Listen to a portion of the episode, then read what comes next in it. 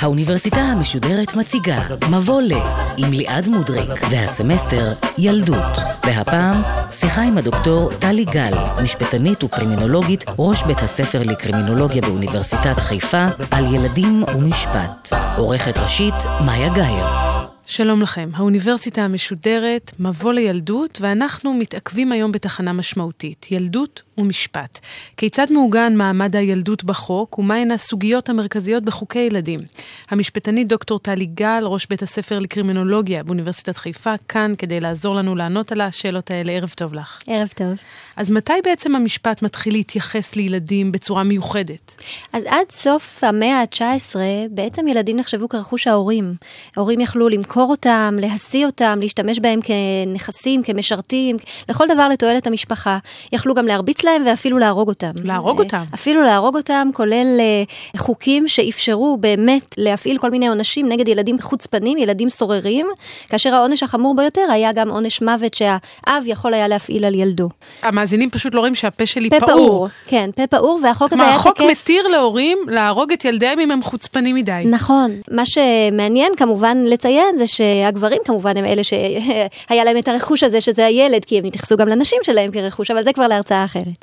בכל מקרה, בעצם רק בסוף המאה ה-19, 1874, זה היה המקרה הראשון שבו התפרסם מקרה מאוד קשה של התעללות בילדה, מרי אלן וילסון, שגרה במדינת ניו יורק וסבלה מהתעללות מאוד קשה והזנחה.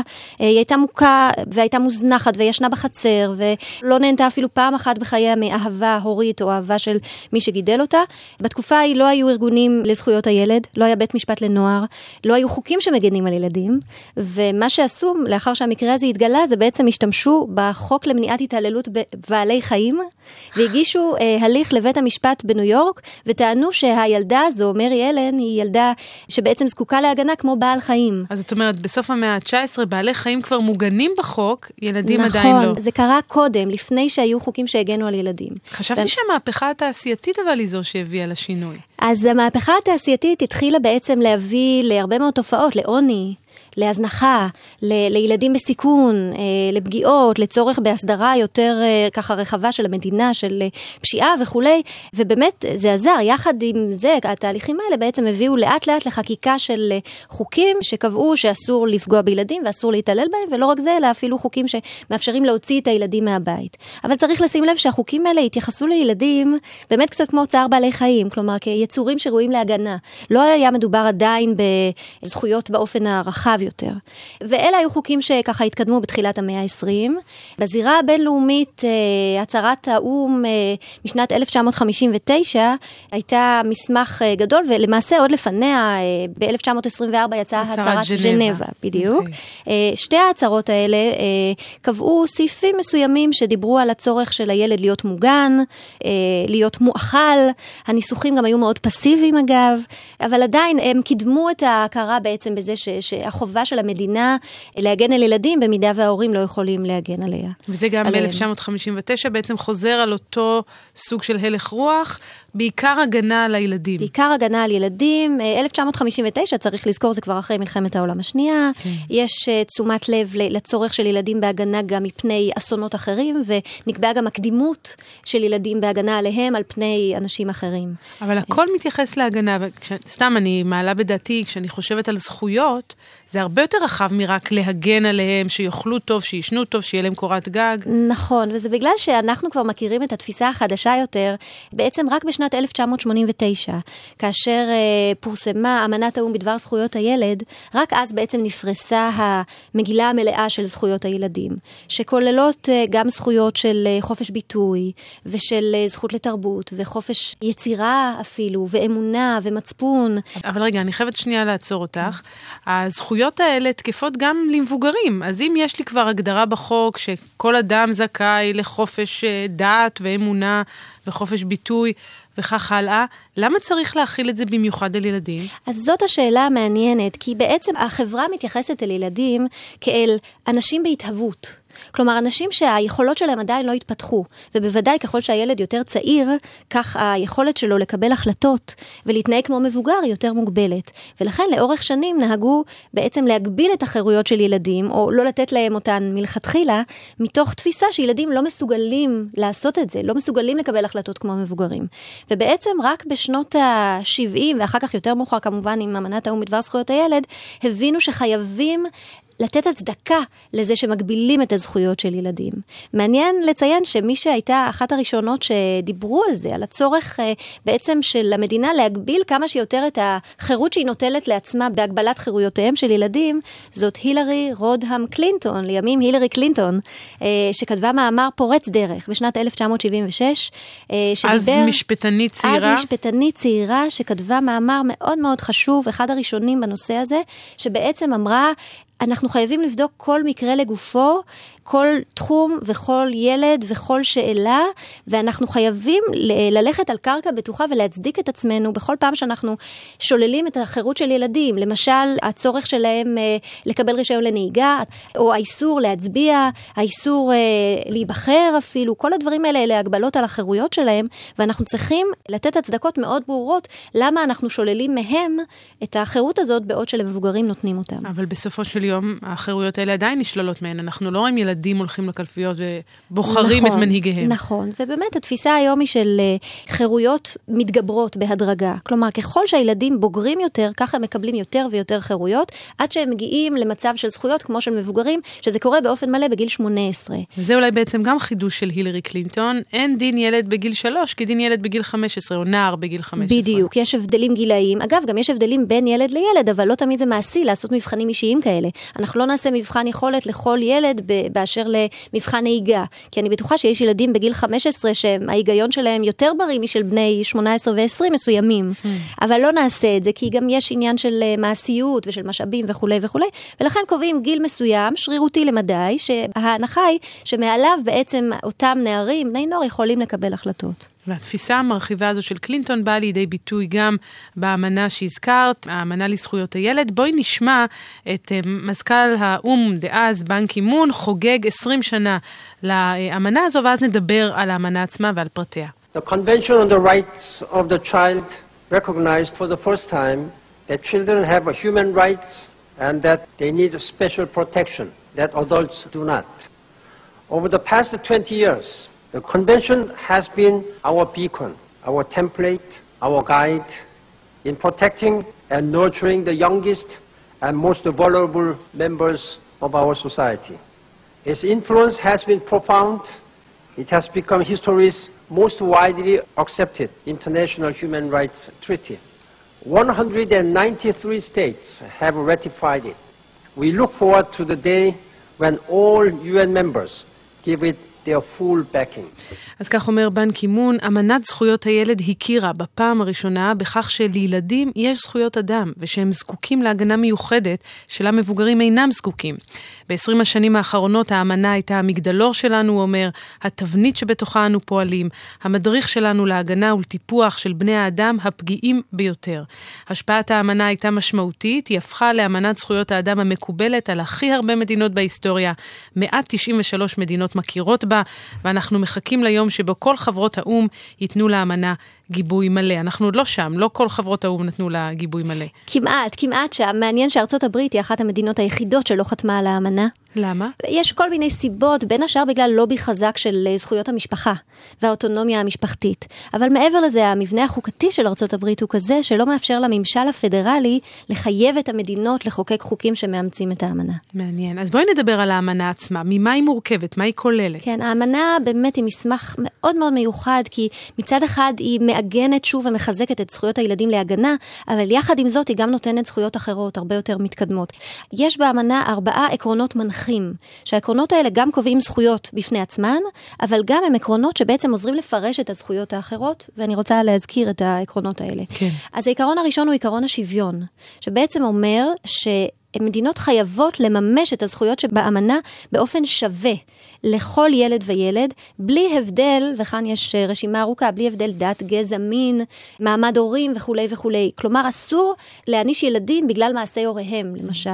אבל כמה רחוק זה הולך? ישראל חתומה על האמנה? בוודאי, ישראל חתומה על האמנה. אני סתם נזכרת בדיווחי חדשות על פערים בין ההקצבה שמקבל תלמיד בחינוך הממלכתי דתי, בחינוך הממלכתי או במגזר הערבי. אז זה נוגד את האמנה? אני מסכימה, ועקרון השוויון הוא עיקרון שמדינות שואפות אליו, ובדוחות שישראל מגישה לאום, היא נשאלת בין השאר על נושא השוויון. וכמובן שפה יש דרך ארוכה להשתפר. גם על מרכז ופריפריה אפשר לומר את אותו דבר. בוודאי, יש בעיות ביישום עקרון השוויון, בוודאי. וצריך גם לזכור ששוויון גם אומר אפליה מתקנת, כלומר חיזוק אוכלוסיות חלשות. אז פה יש פער, כמו כל זכות שהיא סוציאלית בעיקרה, יש תמיד הבנה שמדינות עושות ככל יכולתן. האם אנחנו עושים ככל יכולתנו? אני לא חושבת. יש פה איך להתקדם. אז זה העיקרון המנחה הראשון. העיקרון המנחה השני הוא עיקרון טובת הילד, שבעצם אומר שבכל החלטה שקשורה לעולמו של הילד, לגורלו של הילד, טובת הילד צריך להיות עיקרון מרכזי ומכריע. זאת אומרת שצריך תמיד לשקול את טובתו של הילד. זאת אומרת, פסה מן העולם התפיסה שהילד הוא רכוש הוריו, וטובתו של האב בדרך כלל היא זו שקובעת? לגמרי. טובתם של ילדים היא מהווה את הגורם המרכזי והמכריע, כאשר העיקרון הזה גם יוצר חובה אקטיבית למדינות, לתקן תקנים ולהבטיח בחוקים שונים ובתקינה ובמשאבים, שבאמת ילדים יקבלו את מה שהם צריכים כדי שטובתם תמומש. אנחנו עוד נגיע לזה, אבל רק כדי להבין, זה בעצם הבסיס לזכותה של המדינה להוציא ילדים מהבית? זה אחד הבסיסים לזכות הזו, כמובן שיש גם זכויות ספציפיות להגנה, זכותו של הילד להגנה מפני התעללות ותקיפה ואלימות בתוך ביתו, זאת זכות ספציפית שמוזכרת, כן. אבל כן, היא גם קשורה לעיקרון המנחה הזה. אז זה העיקרון השני. העיקרון השלישי הוא עיקרון ההתפתחות, שבעצם אומר שלושה דברים. הוא אומר שזכותו של ילד קודם כל לשרוד, כלומר זכותו של כל ילד לחיים, כן. הזכות להישרדות, זאת אומרת, הזכות לתנאים הפיזיים שיאפשרו לו לשרוד, והדרגה השלישית והגבוהה ביותר היא להתפתחות, כלומר למימוש הפוטנציאל שלו. אז כמובן שהזכות לחיים ולהישרדות רלוונטית יותר למדינות העולם השלישי, שתמותת תינוקות שם היא מאוד גבוהה. בישראל אמנם יש פערים בין פריפריה למרכז, אבל עדיין אנחנו לא בבעיה קיצונית של תמותת תינוקות למשל, או תמותת ילדים בכלל. אנחנו ומדינות מתקדמות אחרות מתמקדות יותר בזכות להתפתחות. בעצם הסעיף הזה אומר, הילדות במהותה היא מושג של התפתחות בלתי פוסקת, כן. ובעצם חובתנו כמדינה לאפשר לכל ילד וילדה לממש את ההתפתחות שלו, לממש את הפוטנציאל שלו במידה המרבית. שזה כמובן מוטיב שחוזר כאן בסמסטר הזה, בתוכניות השונות, ואנחנו שומעים עליו ועוד נשמע עליו גם בהמשך הסמסטר, ההסתכלות על הילדות כתקופה המעצבת שבה נבנית האישיות של הילד או הילדה, והם מתפתחים להיות מבוגרים. נכון, נכון מאוד. העיקרון הרביעי והמעניין ביותר והמאתגר ביותר לדעתי, זה עיקרון ההשתתפות. הוא העיקרון שבעצם אומר שזכותו של כל ילד שמסוגל לעצב עמדה בעצמו, שזה למעשה כל ילד, זכותו שתינתן לו הבימה בעצם לבטא בחופשיות את העמדה הזאת, והחלק השני של העיקרון אומר שלא רק זכותו לבטא את העמדה, אלא זכותו שיתנו משקל הולם לעמדה הזו בהתאם לגילו ולמידת בגרותו. כלומר, אנחנו לא רק מחויבים לשמוע, אנחנו מחויבים להקשיב ולשקול. אני שואלת את עצמי, אבל שוב, איך זה מיושם בפועל? זאת אומרת מה, בבית ההורים חייבים לשמוע את דעת הילדים לפני שמקבלים החלטה, או שהמדינה, אם היא רוצה עכשיו להחזיר שטחים או לצאת למלחמה, היא צריכה לשאול גם את הילדים שזה משפיע עליהם. איך מיישמים את הדבר הזה? זה נשמע נורא יפה ברמת האידיאל, אבל הנה, עכשיו אני חוזרת הביתה, צריך לעשות הצבעה על מה יהיה בארוחת הערב? שאלה נהדרת. כמובן שזכויות ילדים בכלל מופיעות בכל הזירות, גם בזירות הפרטיות של משפחה, גם במעגלים הרחבים יותר, של בית ספר, של הגנת הילד וכו', וגם בזירות הרחבות ביותר הציבוריות. וכמובן שבכל זירה יש את האתגרים שלה. וצריך לזכור שעקרונות האמנה צריכים להיקרא בשילוב אחד עם השני. כן. כלומר, השתתפות למשל אל מול טובת הילד. אז כן, הטענה היא שבריא לילדים להתפתח, כן, מתוך זכותם להתפתחות, להתפתח בתוך בית שמאפשר להם להביע את דעתם. אבל יש הבדל בין זכותה של ביתך בת ה3 נניח, כן, או קצת יותר. להביע את דעתה לגבי צבע המעיל שתלבש, ולעומת זאת, אם אתם צריכים לעבור דירה, אז היא יכולה אולי להביע דעתה, אבל בסוף ההחלטה היא של ההורים ולא שלה. אבל ברמת המדינה, סתם, עכשיו אני חוזרת להיסטוריה הפרטית שלי, שהייתי במועצת תלמידים ארצית נגיד, אז זה אומר שהמדינה מחויבת שתהיה לה מועצת תלמידים מין כזו, והיא צריכה להכניס אותה במשרד החינוך וועדות הכנסת. נכון, ובחוק זכויות התלמיד מוזכרת החובה להקים מועצות תלמידים. הזכות להשתתפות, כאמור, באה לידי ביטוי גם בקבלת החלטות ציבוריות. זה באמת דרך מועצת התלמידים והנוער. דרך אגב, גם מועצות מקומיות, שכל עירייה צריכה שתהיה לה מועצת נוער. קדימה, אני בעד, אני מרימה את הדגל בשם צאי מועצות הנוער והתלמידים באשר הם. אבל מה באמת קורה בישראל? אז איך כל האמנה הזו באה לידי ביטוי בארץ? ישראל, כאמור, אימצה את האמנה והשררה אותה בשנת 1991. ישראל, אגב, לקחה מקום מוביל בחוקים שונים שבעיקר הגנו על ילדים. בגלל שישראל הוקמה בשלב שכבר בעצם הצהרת ג'נבה הייתה קיימת, ואפילו בהצהרת האום ב-1959, בעצם רק אז החלה החקיקה שקשורה בילדים, אז היו כל מיני חוקים בשנים הראשונות של המדינה שהיו מאוד מתקדמים, חוק לימוד חובה, חוק עבודת נוער, ובעיקר אני רוצה לציין את חוק לתיקון דיני ראיות הגנת ילדים, שקבע הגנות מרחיקות לכת על ילדים שהם עדים או נפגעים בעבירות מין ואלימות והתעללות בתוך המשפחה, שבעצם החוק הזה אמר כבר משנות ה-50 שילדים עד גיל 14 לא חייבים להעיד בעצמם בבית המשפט, אלא להפך, ברירת המחדל היא שחוקר ילדים שהוסמך במיוחד לצורך זה, הוא זה שיגבה מהם את העדות, ואחר כך יבוא ויעיד בשמם בבית המשפט. כדי לחסוך מהם את החוויה מאוד לא נעימה של החקירה הנגדית. בדיוק כך. מעניין לציין שדווקא החוק הזה, שהוא לכאורה מאוד פטרנליסטי, התפתח עם השנים והפך לאחד מחוקי הדגל שמממש דווקא את הזכות להשתתפות. לפחות על הנייר. כי מה? כי נוספו בו תיקונים שונים שכיום מחייבים לשאול את הילד לעמדתו או את הילדה את עמדתה בכל שלב ושלב. האם הוא רוצה להעיד בבית המשפט, ואם הוא מעיד איך הוא רוצה להעיד. האם זה יהיה בלשכת השופט, ללא גלימות, מאחורי פרגוד וכו' וכו'. זאת אומרת, שואלים את הילד את דעתו בכל שלב, ואפילו חייבים לעשות את זה בשלב עדכני, כלומר מיד לפני שהוא צריך להעיד. כך שדווקא בחוק הפטרנליסטי הזה, לכאורה, שולבו הוראות מאוד מאוד מתקדמות מבחינת השתתפות ילדים. אז איך אנחנו ביחס לעולם בהקשר הזה? קשה להגיד, כי אני חושבת שמבחינת זכויות סוציאליות, בשנים הראשונות של המדינה התחלנו כמדינה סוציאל-דמוקרטית, אבל הקפיטליזם מחרסם בזכויות הסוציאליות, אצל מבוגרים וגם אצל ילדים. אנחנו יודעים על פערים בעוני וכו' וכו'. אז בנושא הזה יש לישראל מה להתקדם. מבחינת זכויות הגנתיות, ישראל תמיד הייתה מתקדמת והגנה על ילדים בשלל תחומים. אני חושבת שמבחינת ההשתתפות, לפחות על הנייר, מדינת ישראל מאוד מתקדמת. יש גם בחוק לימוד חובה שהזכרנו קודם, גם בחוק הגנת ילדים, גם בחוק המועצות המקומיות. יש מספר חוקים שמעגנים את זכות הילדים להשתתפות. אני חושבת שיש עדיין פער בין הזכות על הנייר לבין המימוש של הזכות הזה. מבחינת הנישה הגופנית, זכור כמובן פסק הדין המפורסם של שופטת העליון דורית בייניש. נכון, כבר בשנת 2000 השופטת דורית בייניש קבעה בפסק דין מאוד חשוב שהנישה גופנית כלפי ילדים היא אסורה. אין כזה דבר, פליק קטן, זה איפוי של המציאות, כמו שאסור לנו לתקוף אדם מבוגר, כך גם אסור לנו לתקוף ילד צעיר. וכמה זה חריג בהשוואה לעולם? אז מדינות סקנדינביה כבר בשנות ה-70 בעצם קבעו חוקים שאוסרים על ענישה גופנית של ילדים. בישראל לא הגענו לזה, והקביעה היא כאמור בפסק דין ולא בחוק.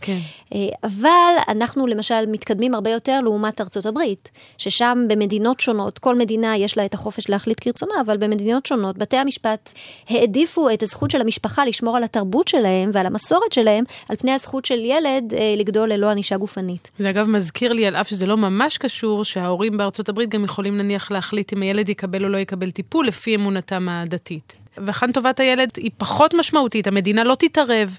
אם ההורים החליטו שזו אמונתם הדתית, הילד יכול לא לקבל טיפול ואפילו להגיע למצב של מוות, נכון? או שזה רק בסרטים? לא, התרבות האמריקאית מקדשת את האוטונומיה של התא המשפחתי. האינדיבידואליזם. האינדיבידואליזם והתא המשפחתי, שדרך אגב זה לא בדיוק התא המשפחתי, זה ההורים בתא המשפחתי. בישראל אני חושבת שיש יותר תעוזה, מהבחינה הזו שטובת הילד כן נמצאת במרכז, הפסיקה בישראל אמיצה בתחומים האלה, החלטות מעניינות שקשורות לזכות לייצוג נפרד לילדים למשל. אז זהו, לפני שאת מגיעה לייצוג, זה באמת נושא מאוד משמעותי, האם ילדים יכולים לתבוע? האם אפשר לתבוע ילדים? בואי לפני שאנחנו נכנסים אליו, נגדיר בכלל מה הם ילדים מבחינת החוק. זה עד 18, זה עד 16. אז מבחינת אמנת האו"ם בדבר זכויות הילד, ילד הוא אדם מהיוולדו ועד גיל 18, אבל בדרך, גם בישראל וגם בעולם, יש כל מיני חוקים שמחלקים את הילדות לפרוסות, אפשר לומר. מבחינת האחריות הפלילית, גיל 12 הוא הגיל הקובע, כלומר, מתחת לגיל 12, גם אם ביצעת את העבירה החמורה ביותר, אתה לא תחשב לעבריין ולא ייפתח נגדך הליך פלילי. כנראה שיפתח איזשהו הליך הגנתי, כי אתה כנראה קטין נזקק אם ביצעת בגיל 10 עבירה חמורה, אבל לא ייפתח הליך פלילי. יש חוקים אחרים שמסדירים, למשל, האפשרות לקבל רישיון נהיגה, בגיל 17 נדמה לי היום. המעבר בין אפוטרופוס לדין לבין עורך דין, שזה נושא אחר, נקודת המעבר היא גיל 15. זאת אומרת, יש גילאים שונים לצורך חוקים שונים. גם בהקשר של יחסי מין כמובן יש גילאים שונים. נכון, עבירה פלילית, נכון. את הזכרת קודם ילדים מתחת לגיל 12, וזה כמעט בלתי מתקבל על הדעת שיהיו ילדים כאלה שיבצעו פשע מתחת לגיל 12, אבל אחד המקרים באמת המזעזעים שזכורים אני חושבת לכולנו, הוא הרצח של ג'יימס בולג'ר. בואי נשמע את הדיווח בזמנו שהיה במהדורת החדשות באנגליה. שני ילדים, בני פחות מ-12, בני 10, הם שרצחו, חטפו וחצחו, ועינו תינוק בן 2. בואי נשמע. The youngest murderers this century were driven at speed to an indefinite future in custody. The judge told them they'd be kept securely for very, very many years. They were Robert Thompson, aged 11, and John Venables, also 11, a school friend of Thompson's, who has frequently cried in the dock during his trial. The jury foreman delivered their verdicts just after 5 o'clock this afternoon. Thompson and Venables were guilty of both the abduction and murder of James Bulger. The judge, Mr. Justice Morland, described the boy's conducts as both cunning and very wicked. It was an evil and brutal murder, he said. אז אנחנו שומעות את הדיווח, רצח מרושע ואלים. מה היה הסיפור שם? אז הסיפור היה על תינוק בן 2 שהלך עם אמא שלו לקניון, ולרגע אחד היא לא שמה לב, ושני הילדים הללו לקחו אותו ביד, הוציאו אותו מהקניון, סתם כך או שהם תכננו את זה או מה? סתם כך, התעללו בו, ובסוף פיקו אותו במות ברזל כבד שהביא למותו, ואז הם שמו אותו פשוט על פסי הרכבת, בתקווה שהדריסה של הרכבת, שבאכן הגיעה, תצשטש את כל הראיות האחרות. בכל זאת הם נתפסו, הייתה מצלמה בקניון. מה שמעניין לענייננו הוא, מעבר לזה שזה מקרה מזעזע ומצמרר, זה שהם נשפטו כמבוגרים. והם נדונו בתחילה 8 שנות מאסר, ואז בגלל שהייתה ככה המולה בציבור וכעס רב, שר המשפטים נענה לפניקה המוסרית הזו, והחמיר את עונשם 15 שנות מאסר. ואיך ההצדקה לשפוט אותם כמבוגרים? כי מדובר בפשע כל כך חמור, שהחוק שמגן על קטינים בהקשר הזה לא תקף יותר? נכון, אני חושבת שזו דוגמה למקרים שבהם זעם ציבורי, מה שנקרא פניקה מוסרית, מביא להתנהלות שבטווח הארוך מזיקה בעצם לזכויות של ילדים. כי את חושבת שהם לא היו צריכים להישפט כמבוגרים? אני חושבת שככל שהמעשה הוא נוראי, הם היו צריכים להישפט כילדים, עם החקיקה שמגנה על ילדים מבחינת גם הפרוצדורה וגם השיקום. שוב, זה לא אומר, יכול להיות שעדיין היו נגזרים עליהם עונשי מאסר מאוד ארוכים, אבל עדיין צריך לזכור שילדים מבצעים מעשי פשע בשיקול דעת שונה מאשר מבוגרים. וצריך לקחת את זה בחשבון, בשפיטה שלהם. צריך לומר גם מבחינה מוחית כמובן, מדובר במוח שהוא בשלב התפתחותי אחר לגמרי, והיכולת להבין טוב ורע היא גם כמובן שונה ומשתנה עם הגיל, שמענו על כך גם כששוחחנו על הפסיכולוגיה ההתפתחותית נכון קודם לכן. מאוד. אז יש בעצם תפיסה שונה לעבריינים בגירים וקטינים, זה מאוד ברור. נכון, כאשר מדובר בנוער, לפחות בישראל, חוק הנוער שפיטה ענישה ודרכי טיפול, הוא החוק שחולש על כל העבירות שמתבצעות על ידי מי שהיה בעת ביצוע העבירה, ובעצם החוק הזה אומר, אנחנו צריכים להבין א', שבאמת שיקול הדעת של קטינים הוא אחר, וב' ההשלכות של ההליך המשפטי ושל העונש הן הרבה יותר חמורות וארוכות טווח, בגלל שילדים מתפתחים עוד, לא משנה באיזה גיל הם עדיין לא סיימו את ההתפתחות שלהם. כן. ולכן גם הענישה צריכה לתת הרבה יותר דגש על שיקום, ופחות על ענישה כענישה. אז גם ההליך הפלילי הוא שונה, וגם הענישה עצמה היא אחרת. בואי נעבור באמת לחוקי ההגנה על ילדים. ילדים. אז כן. התעללות בילדים זה מוגדר בחוק. נכון, התעללות יכולה להיות גם התעללות גופנית, גם התעללות מינית, התעללות רגשית והזנחה.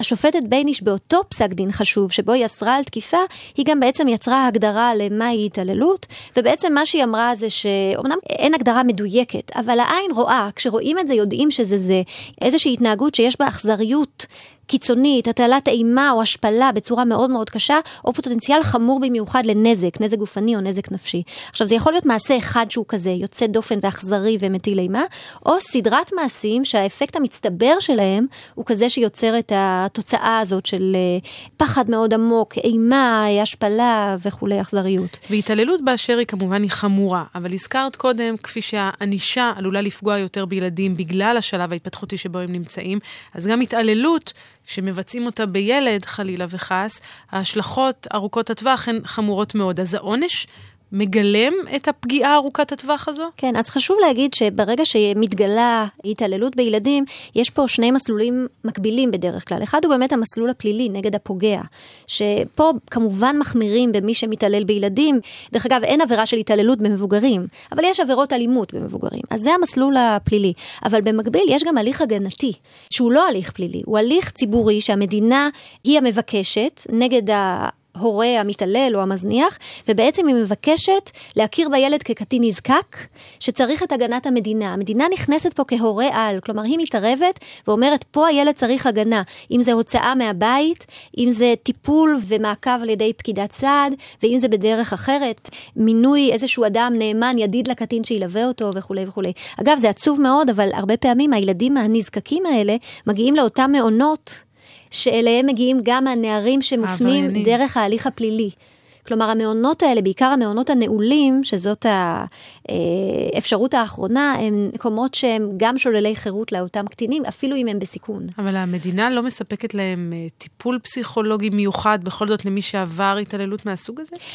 כן, יש ניסיונות כמה שיותר, אגב, לא רק אחרי שהם עברו התעללות, אלא גם יש ניסיונות היום למנוע כמה שיותר את הפגיעות בילדים לפני שהן קורות, כן. לתת תמיכה להורים כדי שלא יגיעו להתעללות בילדים שלהם. אני מניחה שההוצאה מהבית היא מוצא האחרון, על אף שיש גם טענות של הורים שטוענים נגד המדינה, שידה קלה מדי אל הדק ההוצאה מן הבית. נכון, פקידי סעד או עובדות סוציאליות לחוק הנוער, כפי שהן מכונות היום, סובלות מביקורות מכל הכיוונים. יש מקרים שבהם מתגלה פתאום פרשת התעללות מאוד קשה, ואז אומרים, למה לא הוצאתם את הילד בזמן?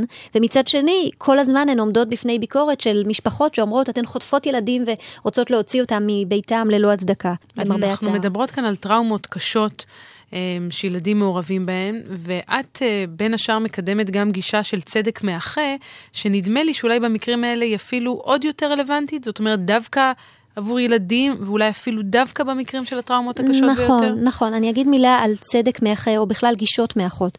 הגישה של הצדק המאחה בעצם אומרת, מי שצריך לקבל החלטות הם בעלי העניין עצמם, ולא אנשי מקצוע מסביבם. אנשי המקצוע צריכים לתת את התמיכה, את המידע ואת הייעוץ, כדי שבעלי העניין עצמם הם אלה שיקבלו החלטות. ומפעילים הליכים של צדק מאחה גם במקרים פליליים, של עבירות, של נוער או של מבוגרים, אבל גם במקרים של צורך, למשל, להוציא ילדים מהבית או למצוא להם פתרונות, כאשר המשפחה כולה, כולל משפחה מורחבת, כולל חברי קהילה אחרים, באים וחושבים יחד על פתרונות יצירתיים. למה זה מתאים בעיקר לילדים, ובעיקר לילדים שעברו באמת ניסיון חיים קשה?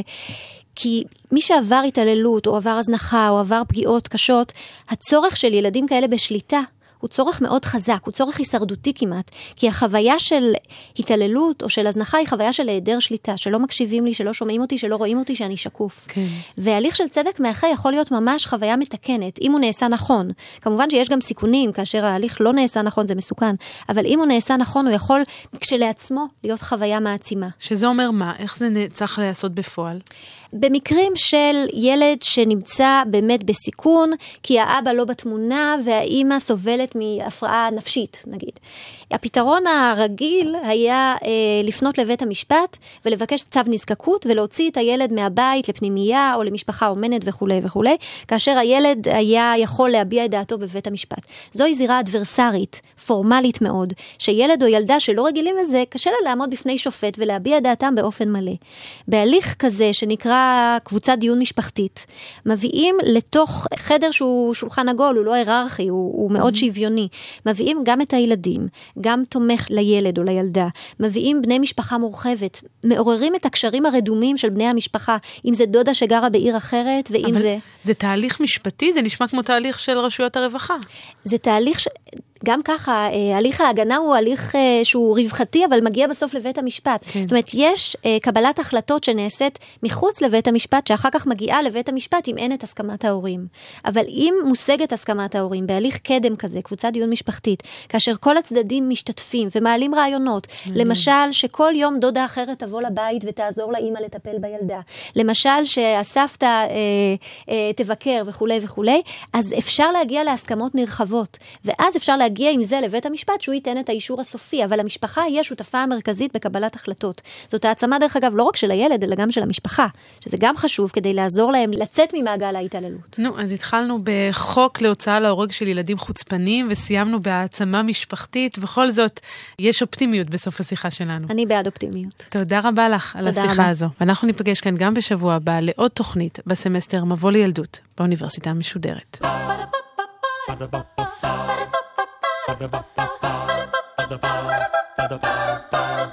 האוניברסיטה המשודרת, מבוא ליעד מודריק, שוחחה עם הדוקטור טלי גל, משפטנית וקרימינולוגית, ראש בית הספר לקרימינולוגיה באוניברסיטת חיפה, על ילדים ומשפט. עורכת ראשית, מאיה גייר. עורכות ומפיקות, יובל שילר ותום נשר. עורכת הדיגיטל, נועה שינדלר. האוניברסיטה המשודרת, בכל זמן שתרצו, באתר וביישומון גלי צהל ובדף הפייסבוק של האוניברסיטה המשודרת.